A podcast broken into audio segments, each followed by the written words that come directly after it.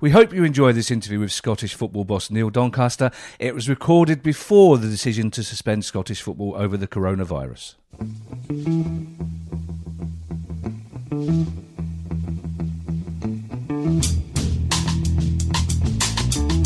Hello and welcome to the Price of Football podcast with me, Kevin Day, and Kieran Maguire, Professor, Baron, Director, Guru, Leader of Financial Football Liverpool University. Are just all the words that the producer tells me to use over a series I'm throwing out together. Now, Kieran, we have been promising this for some time. We have indeed. We have, and we're, but we're men of a certain age, so it's taken time to deliver it. Uh, well, Mrs. Day has asked me to point out I've also been promising a new door for that kitchen cupboard since 2017, and that's still not fixed. But finally, it's our it's our long promised Scottish football special, and I'm delighted to welcome uh, Supremo Neil Doncaster, who's chief executive of the Scottish Professional Football League, uh, responsible for all top four divisions in Scotland. Welcome to the show. Thank you very much. We've never had a Supremo on before. Both, both Kieran and I are very excited to have a Supremo on.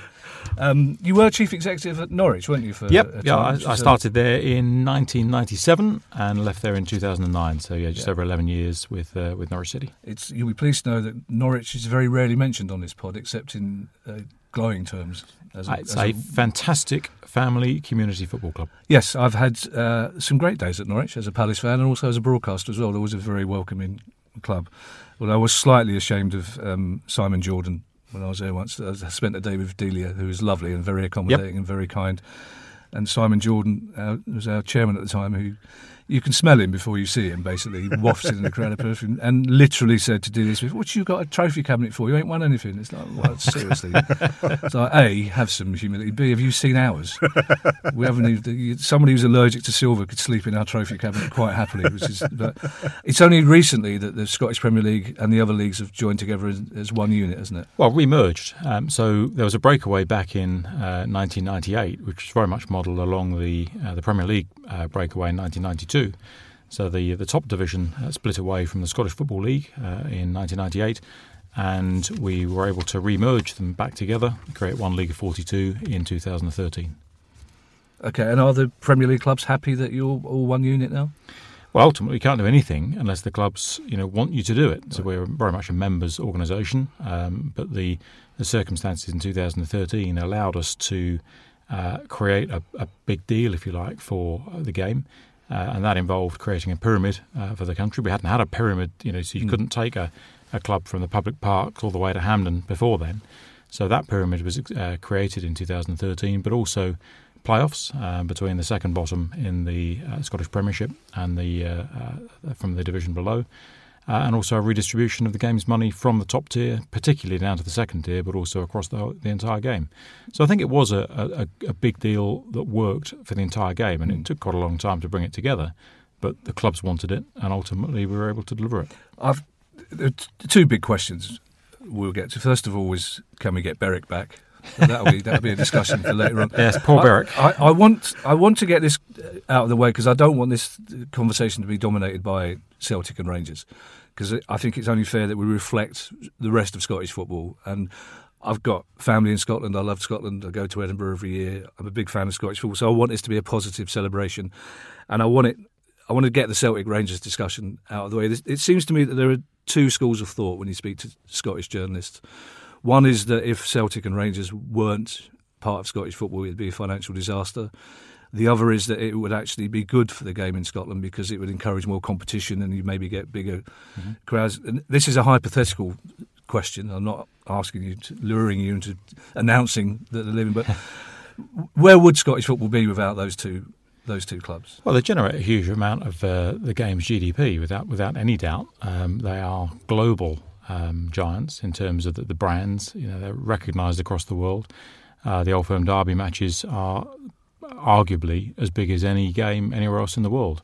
So certainly they're, they're, they're important, they're big, but so are a number of other clubs. You know, we've had uh, other clubs, Aberdeen, uh, Hibs, Hearts are, are obviously the, the, next biggest three, if you like, by GDP. Um, but other clubs, you know, taking part in European football over the years. So Scottish football is more than just two clubs, but without a doubt, um, those two clubs are uh, powerhouses, if you like, within the Scottish game. Are there still rumblings? Do you still get the odds you know, disconcerted Celtic Rangers fan who say we should be in English football, we should be in. The, yeah, there was talk of a, a, Scandinavian league several years back. Yeah, there was, there was a, a discussions around a, an Atlantic league uh, years ago, but I, I, personally have the view that we're likely to get more cross-border leagues in the future, um, and I think UEFA, from being in a position where they perhaps were very anti the idea of leagues merging together, I think they perhaps see uh, merged leagues as a way of trying to bridge the financial gap between the, the haves and the have nots. I mean, you don't need to go back that long in Scottish football terms to look at you know, the likes of Chris Woods, uh, Terry Butcher, mm. uh, Paul Gascoigne. Mm. You know, they were probably amongst the best paid players anywhere in the UK at the time, and all playing in Glasgow. And that's because the TV money south of the border wasn't vastly different from what it was in Scotland. And that was the case throughout Europe. There was a, a, a fairly level playing field. What's happened is you've had a huge polarisation of money. Uh, the, the haves have accelerated away, so the big five leagues have accelerated away from the rest, and the second tier leagues have been left behind. For UEFA to try and bridge that gap by taking money away from the big five is perhaps unrealistic, as much as some people would like them to do that. Um, but what I do think is that UEFA will welcome the idea of leagues banding together to create bigger economic units and perhaps that way try and help bridge the gap and stop the polarisation. So we've seen speculation recently about the Belgian and Dutch leagues, uh, and they are, uh, they are understood to be carrying out a piece of work to explore whether a merged league across those two countries would work. Um, you could certainly see something across Scandinavia working well, uh, just based on the geography. Perhaps Portugal and Spain. Um, our issue is that our nearest neighbour, the one with whom we, you know, we, share a common language, is economically so uh, far away from us. Now, that's not to say uh, it won't ever happen. Uh, I think there were discussions that took place um, probably around about 18 years ago, around about the time of ITV Digital. Now, those didn't come to anything, but there were there was a delegation that came up from the, the English Football League to Glasgow uh, to talk about exactly that that uh, that subject. So cross-border leagues, I think, are coming down the track. Um, ultimately, any party you need an invitation to, mm.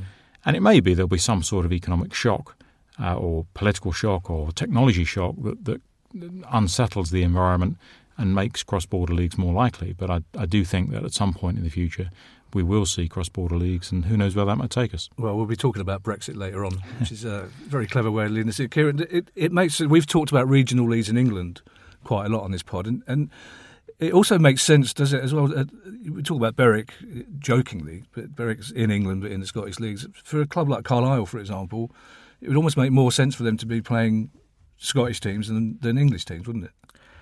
That, that's certainly one consideration. However, if you if you talk to fans and, and following the, uh, the, the show where I think we discussed the issue of regional leagues, there was a big pushback uh, that came from fan bases because they said actually, if I'm a Carlisle fan, going down to London could be quite a good experience, and also if you are in Cambridge or if you are in Plymouth, everywhere is is a far yeah, distance, yeah. so it doesn't actually make a lot of difference.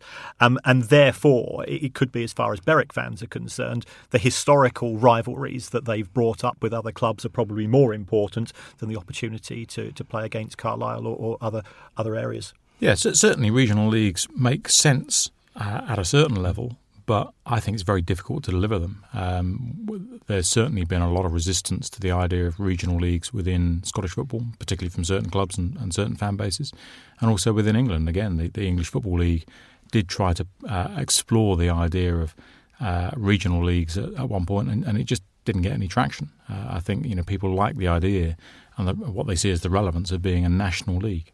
Well, you've got the Highland League as well in Scotland, which is very well supported. Is it simply a question of distance why those clubs are not part of the pyramid? Well, the Highland League is part of the pyramid now. Um, we, have we, had teams from the uh, the Highland League who've come into the, right. the game uh, over the years.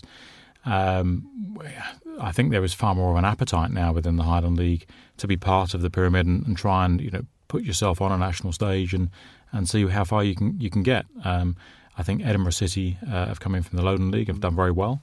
Um, and certainly, you look at other teams that have come in from the, the old Highland League and, and have also done very well. So, uh, I, I think the the pyramid as a as a concept is really important. It's absolutely essential that you you have the ambition and you can see a way through of taking your club, you know, all the way in the way that, that Wimbledon perhaps did, mm-hmm. all the way from the, the parks through into the league pyramid.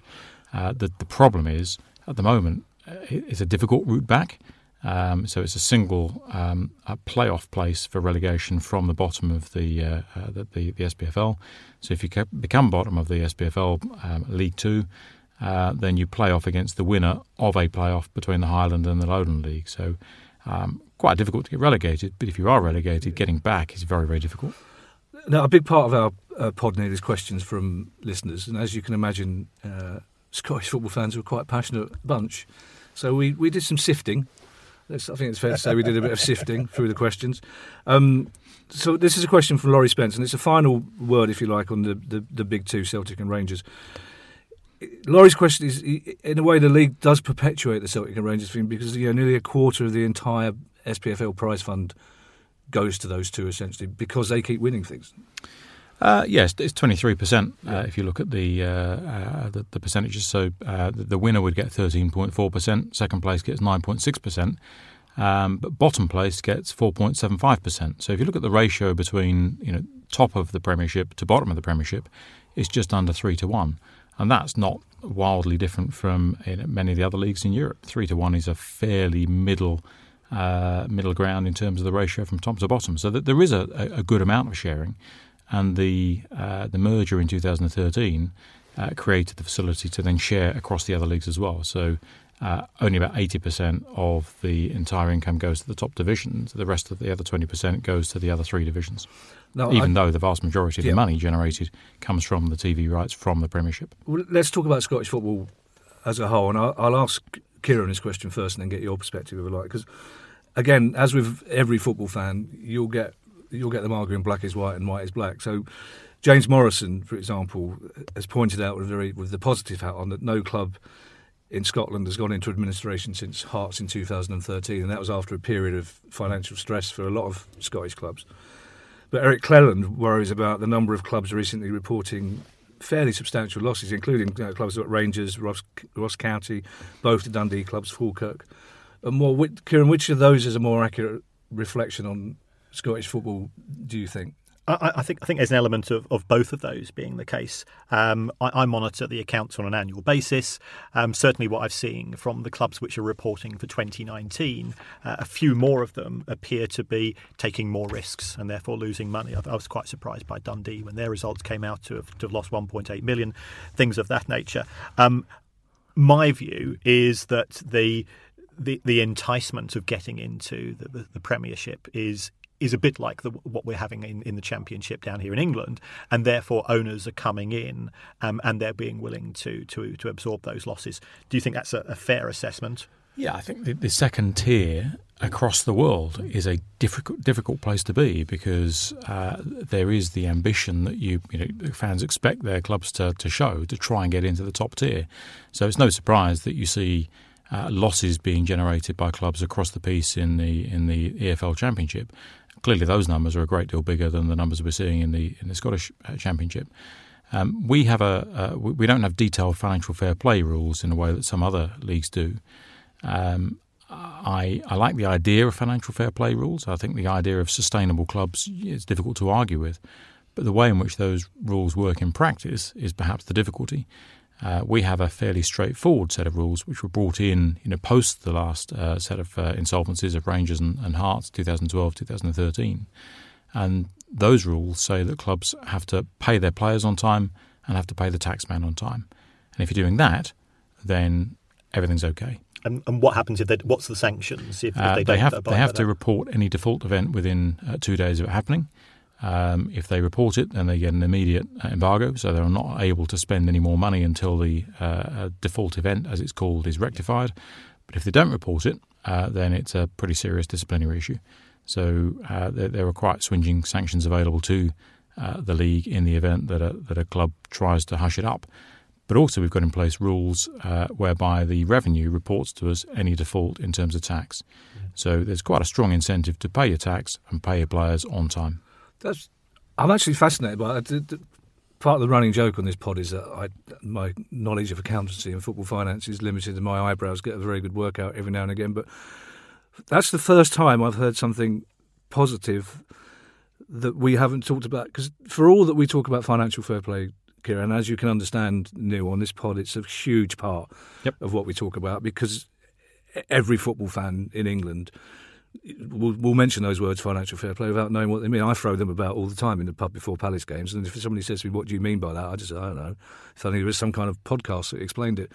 But but for all that we talk about financial fair play, those two rules that you pay your players on time and you pay your tax seems to me the bottom line most sensible thing I've heard us discuss on this pod since we started doing it. Well, I agree entirely. To, to me, as, as somebody that used to do insolvency work, it's all about cash. Now, the one thing that you can do with cash is you make sure you pay your bills, and that's why com- com- companies don't go bust and football clubs don't go bust because of lack of profits or because of lack of revenue. It's because they run out of cash. So, if you're monitoring cash, which I think is the right thing to do, and it's something which I've always argued for. Um, then ultimately, if you've got if you've got a rich owner that wants to put a lot of money into the club, there's there's ways of dealing with that. And you know, from my point of view, and it's a terrible thing to say, is that for every rule that there's a loophole. Once you start to get into the complexities of financial fair play, this is a simple and effective way of making sure that what we're ultimately wanting, which is that football club's still going to be around in five years' time, that's going to be achieved. Yeah, I think that the danger of financial fair play rules is that they limit ambition, they, and you have to start trying to create loopholes that you can crawl through. Uh, a simple system to me is is the, the far more sensible approach. And to date, you know, clubs uh, since 2013, we haven't seen any insolvencies, and you know, we we see uh, players uh, being paid by clubs and the taxmen being paid at the same time as well. Well, also my worry with financial fair play is, and again, it's a running theme, is the, the bigger clubs can employ the better lawyers to get around it. But there are clubs that it's very easy to fall foul of it without meaning to as well, isn't it? Because it seems to me that you sometimes you struggle. To, no, you, not you. That's that's. I apologise for even suggesting. You know, I and there's no point saying I struggle, but let's say the more intelligent football fan can struggle to understand. We know from correspondence that some club chairmen struggle to understand it. So there is that worry that it could be inadvertently breached, isn't it? Yes, and, and what's wrong with being ambitious? I mean, I think Neil's inferred exactly those that same that same principle. Um, we, we've got clubs in, in, in the UK or in England which have got huge amounts of debt, which are nowhere near breaching financial fair play rules, and then you've got other clubs with no debt which are being constantly monitored. Um, if you have any form of rules that that limit ambition, then you are creating a glass ceiling. Uh, whether that's the intention or not, that's certainly the consequence.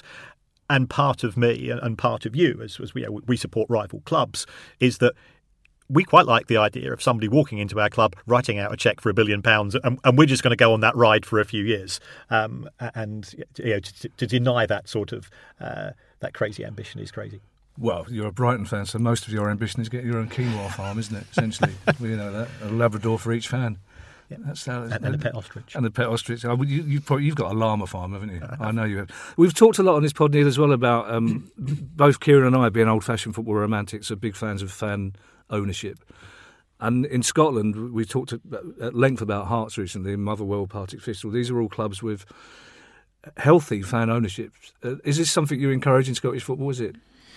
I think uh, fan ownership, um, I think fan engagement, I don't think anyone can have any disagreement whatsoever. Uh, the involvement of fans uh, in and, and pr- proper and real consultation on the things that matter most to, to fans, to me, is fundamental to any well run club. Whether you go the next step and go down the ownership route, I think is potentially far more fraught.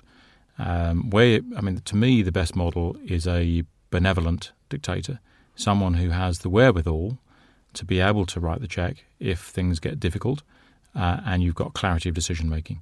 So for me, the best model for a professional club is where you've got clarity of decision making and the ability to fund losses. Uh, ultimately, if there's a financial shortfall in a fan-owned club, well, the banks aren't going to lend you any more money. Where do you go?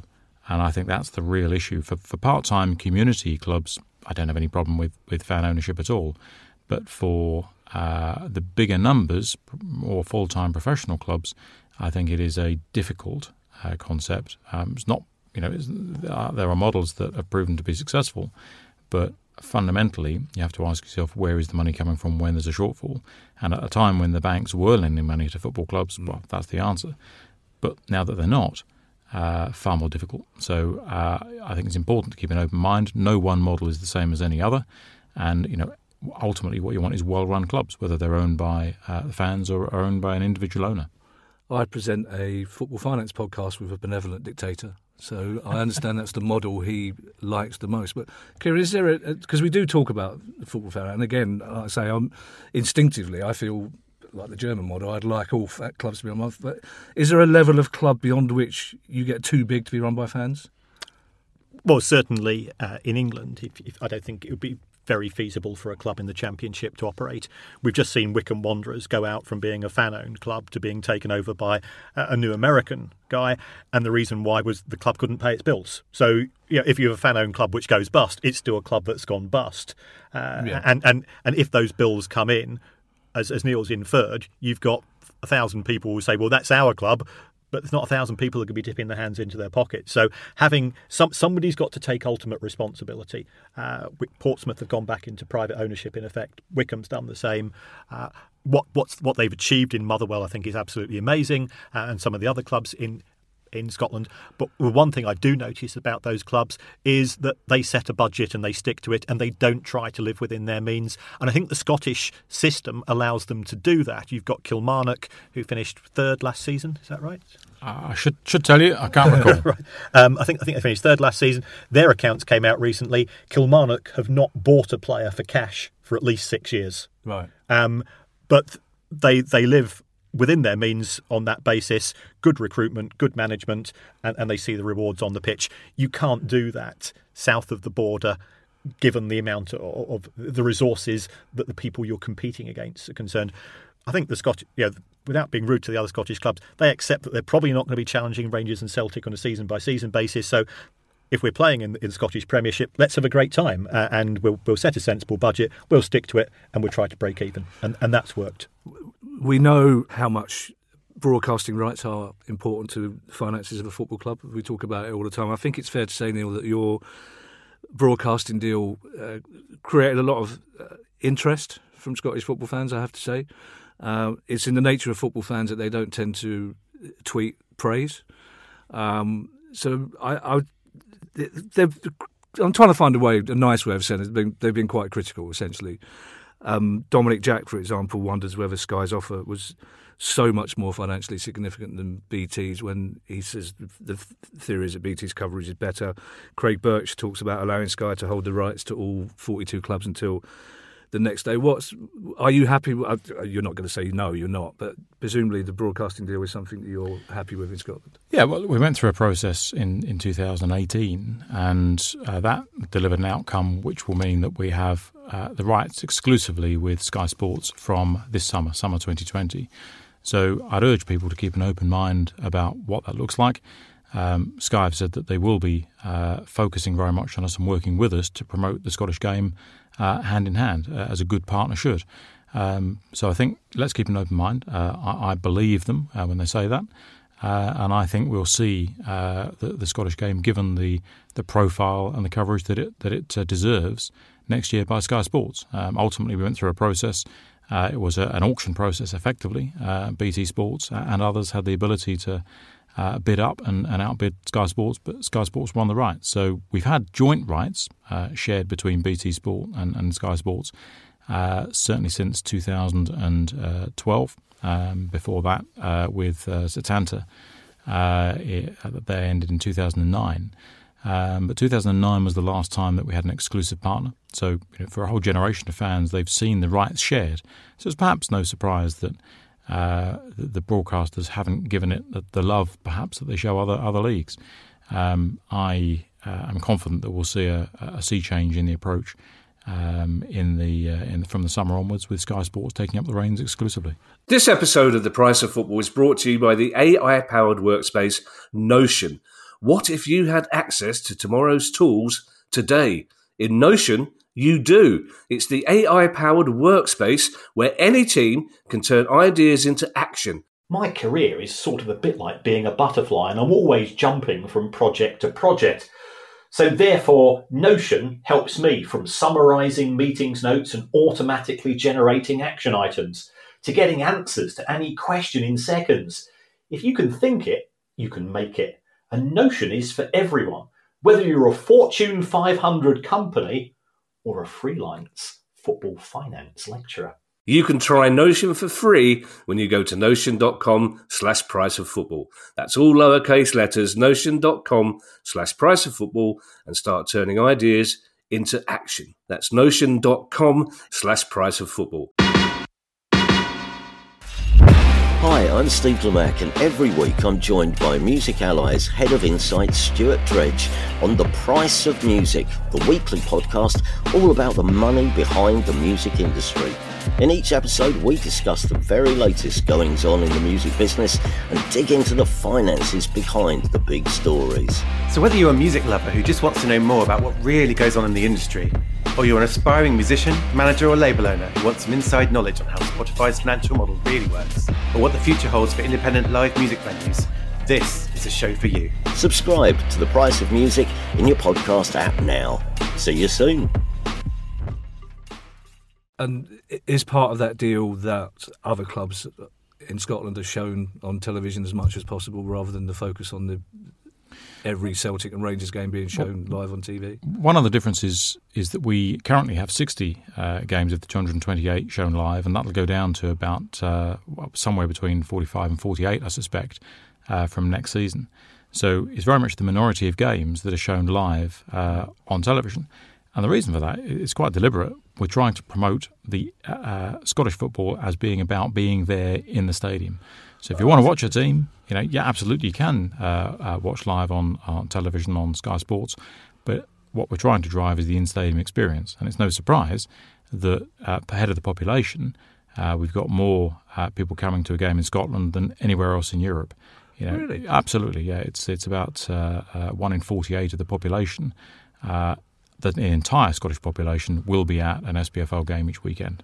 Well, that's really interesting, Kieran, because uh, instinctively, because I know Scottish football, instinctively you, you, you kind of in your head you're seeing small stadiums with not many people in them. So that's really outside the big. It's about about hundred thousand people each weekend will be at an SPFL game. That's really interesting. And, and sort of on, on, the back of that, you know, we got the four divisions in Scottish football. You have got forty two clubs for a country with a relatively small population. Um, I, I, was talking to somebody this morning connected to Dutch football and, and, and explaining that to them, and, they were they were absolutely staggered because in the KNVB you've got 34 clubs and, and the Dutch population is is is you know what 14 15 million. Is it, is it feasible for, for that to continue for the foreseeable future as you're concerned? Or, uh, you know, the, the clubs seem perfectly happy. I, I look at the numbers of the accounts, and the thing that always impresses me is that those clubs in the local divisions they, they cut their cloth accordingly and, and they seem to be quite yeah. happy with the present situation. It's it's more about the amount of full time professional clubs that you've got. So you've got you know roughly eighteen to twenty full time professional yep. clubs in, in Scotland, and the rest are part time.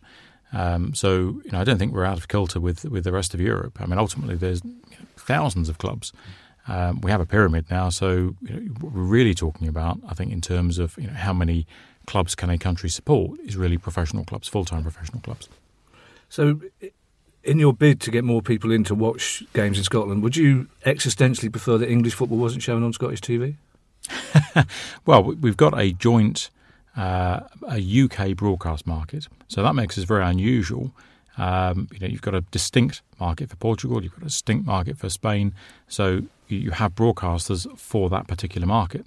You know, we're in an unusual situation where we're in the joint broadcast market, and that has some benefits in terms of the market pool when UEFA uh, money comes into play. Um, but it also means that you know you're competing with other much bigger uh, uh, products, such as the uh, the English Premier League, you know, in Scotland. Um, but but we're also seeing that across Europe. Yeah. So I think the the recent uh, overseas deal in Scandinavia that the English Premier League have announced, it's an absolutely vast sum of money. Is it mm. two billion over yeah. six years? I mean, yeah. it's an incredible Crazy sum money. of money. Now that that money's got to come from somewhere. And the reality is that the, the poor old local Scandinavian leagues are going to be put under more pressure mm. because the must have broadcast product in that country, in those countries, is the English Premier League. And it's the local domestic leagues that get squeezed. Um, sponsorship of the Premier League is an issue that's come up with a lot of uh, listeners. It's currently sponsored by Ladbrokes, and people want to know whether that will continue. Uh, Dean Walker has asked, as he thinks that the Ladbrokes brand is far less visible now at recent games. It, he wants to know if that's right, and if so, is that is that deliberate? And is there a discussion to be had about being sponsored by gambling companies? Because again, that's one of the themes that comes up week after week on on our pod from listeners is the morality of, of leagues and clubs being sponsored by gambling companies. Yeah, uh, there's a number of comments there. I mean, certainly uh, Ladbrokes as a brand is less visible, and that's because they decided to gift uh, a lot of their advertising space that their sponsorship buys from us uh, to GambleAware, the gambling charity, but also to another charity uh, called Children with Cancer. So that's a decision they've taken. Um, I think it was Richard Masters at the, the Premier League uh, who said recently that they, the Premier League aren't sniffy about working with, with gambling companies, and that's, that's probably quite a good way of putting it. Gambling has always been a big contributor to the finances of football mm. throughout the UK, and actually in the past has contributed far more proportionately than it does at the moment. It's slightly contrary to what mm. one might assume, but the football pools in the 1970s and 1980s actually brought in most of the commercial revenues that the, the game enjoyed. So gambling now actually brings in a far, far smaller percentage uh, the, uh, of clubs' monies than it, than it ever used to. I'm going to have to explain to my 24 year old son what the football pools was now. But actually, do you know what? I, it never occurred to me that that was gambling. Of course, of course, it was. I used to. It was the worst part of the year when you had to have Australian football teams on your pools coupon. It's a terrible, terrible time. I remember it well, unfortunately. Yes, uh, that's isn't that strange how you, your own morality judges things differently? Mm. It never occurred to me. I, I, I, presume because of the amount of money involved, watching your dad spend 10p a week on a football coupon doesn't no, it, it, it, was the major funder of professional football in the UK. Um, going back 30, 40 years. It's, it's so interesting. Whilst, whilst, you know, money coming from gambling is still there yeah. as a proportion of the overall amount of money that's raised by the game it's much smaller than ever it was the, the broad debate around gambling Kieran I found very interesting because as people point out it is legal yeah. and as long as people are made aware that it is dangerous and as long as the gambling companies as they are trying to be most of the responsible ones are trying to be responsible around issues of, of uh, of not going mad gambling wise and football clubs all over the Europe would struggle without gambling because they're the only people who can afford to sponsor them. Is part of the, the ongoing debate, isn't it? I, I, think they are they are the biggest players in town for clubs of a certain size. So uh, as far as the, the big six clubs in, in England are concerned, that that's a market that, the, the, gambling companies can't afford. But certainly the likes of 32 Red, they, they sponsor a number of clubs in both England and Scotland. Um, and as far as the clubs are concerned and, and the fans are concerned, yet there, there doesn't appear to be an issue with that because if it brings in additional funds, which allows them to sign that centre forward who scores that goal in that derby and makes that difference to their lives, then you won't, you won't feel a section of the fan base concerned. Um, ultimately, I think provided it is legal, then football clubs are entitled to do whatever they choose this has got to be this is much, this is a much bigger issue than that. Um, we, have seen what's happened with uh, the tobacco industry historically, um, and that was a decision which was made centrally. That it, it it shouldn't be for the football industry to pick up a particular moral compass. There are lots of things which are not great about society. There are lots of financial institutions which I don't particularly think have got a particularly good uh, history, uh, and yet they are seen as, as being benevolent and mm. and worthy um, and warranting sponsors. Um, this is not strictly financial, except in a, in a kind of sideways way. Why have you not got VAR? A uh, number of reasons. Um, I think it's new technology. Um, you've got to be very careful whenever you're implementing anything new that you don't inadvertently damage something very precious. And, and which football is, being, which is, is being done before our eyes every, yeah, every uh, single football game. Uh, to, to me, particularly in Scotland, the our brand is about passion, drama, excitement, and it's particularly about in stadium uh, passion, drama, and excitement.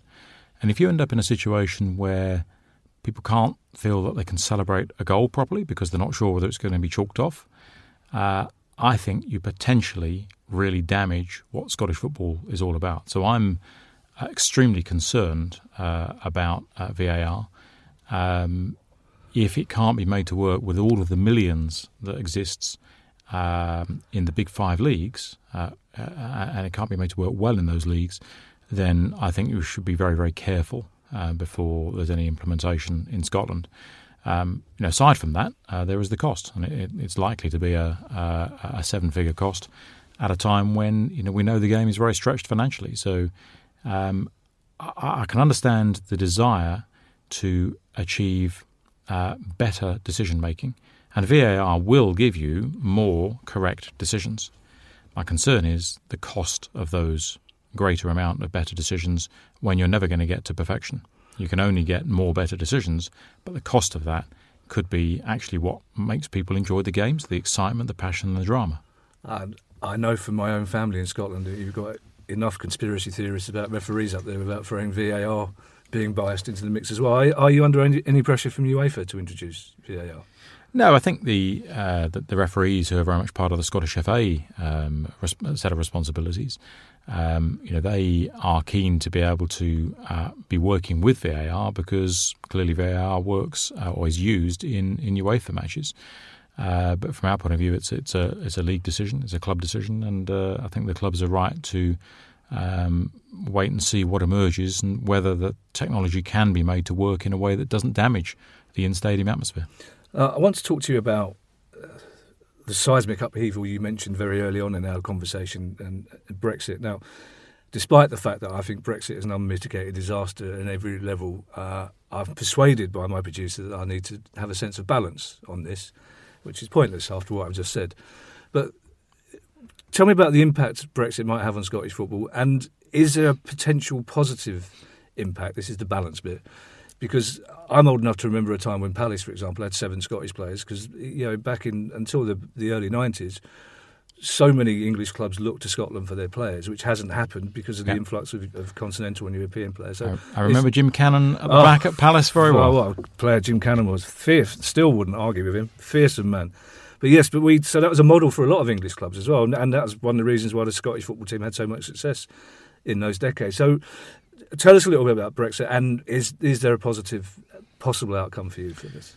Yeah, I mean, we we don't have uh, rules in Scotland about the amount of homegrown players you can have in your matchday squad. So we have we run a very liberal system, uh, and it's designed to give our clubs the very best chance of success, particularly in European competition. Uh, and the more freedom that we can give to our clubs, the the better uh, they can go out and try and recruit players from around the world who can a help them within uh, Euro- European competition, but b potentially be sold on uh, for a profit. And we've certainly seen that in, in recent years.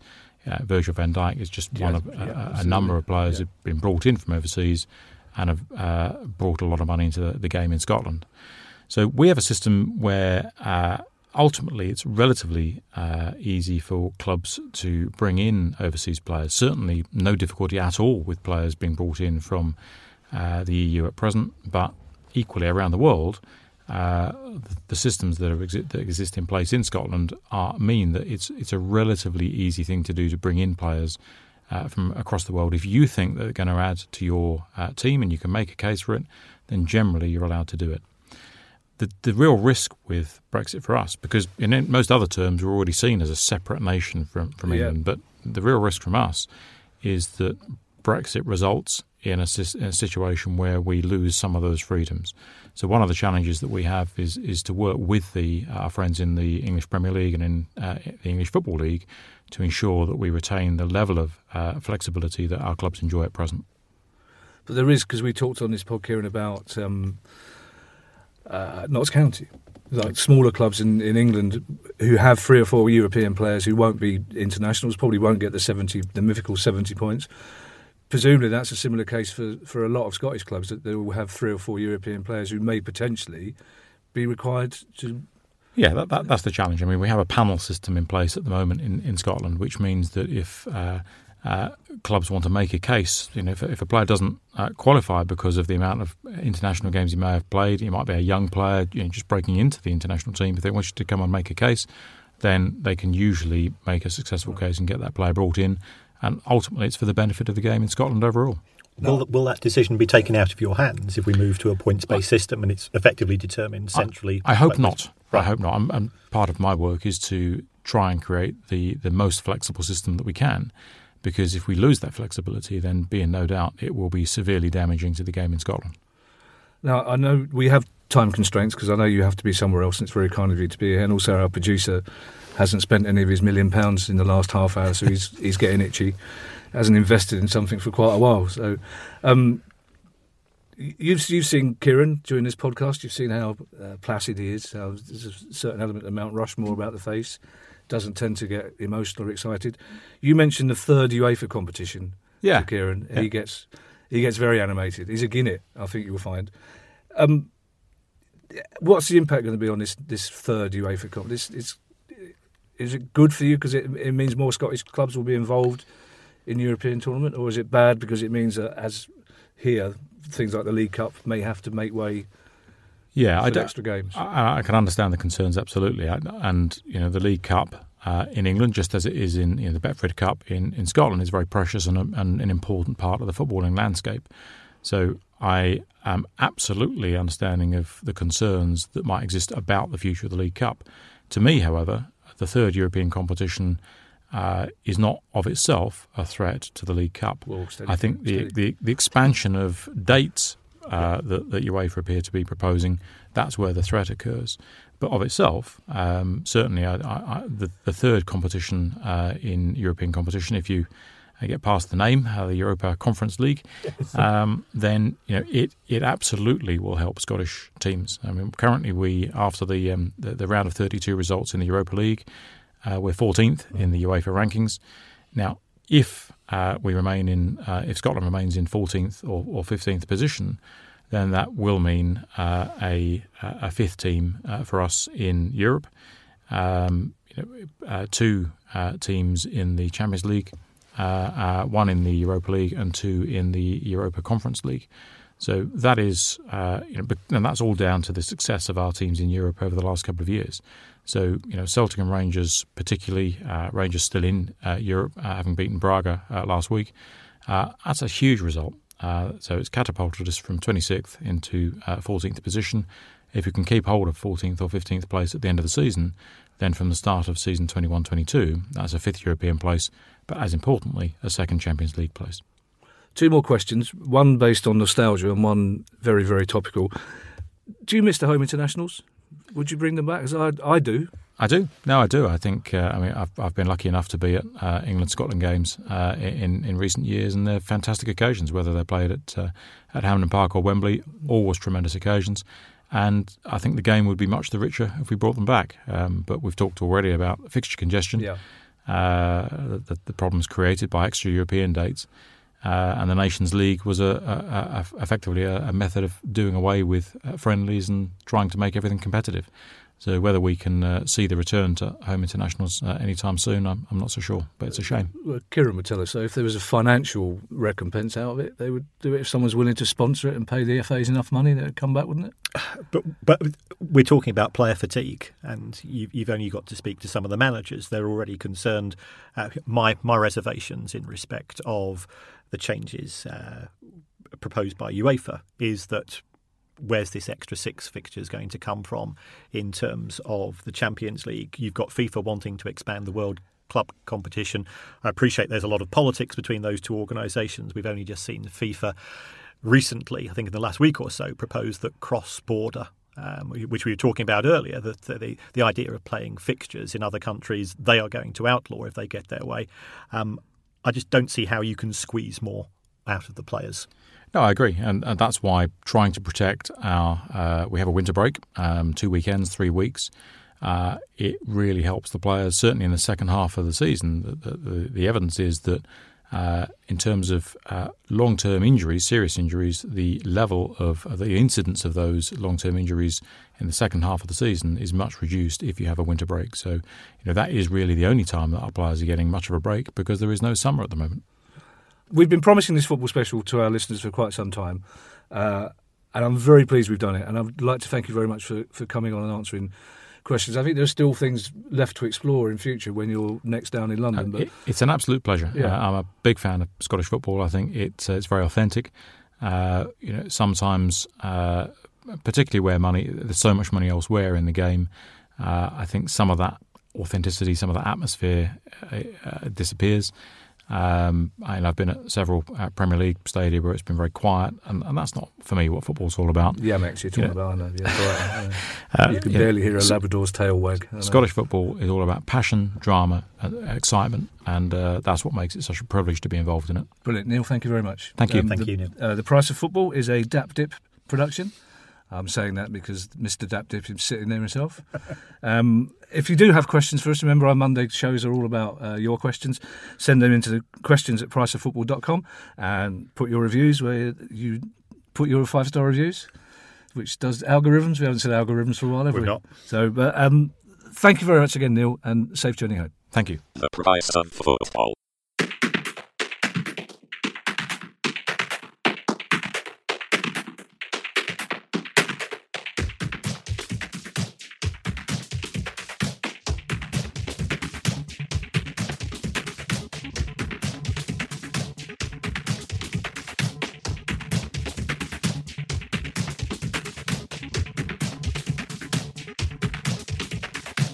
Price of uh, football.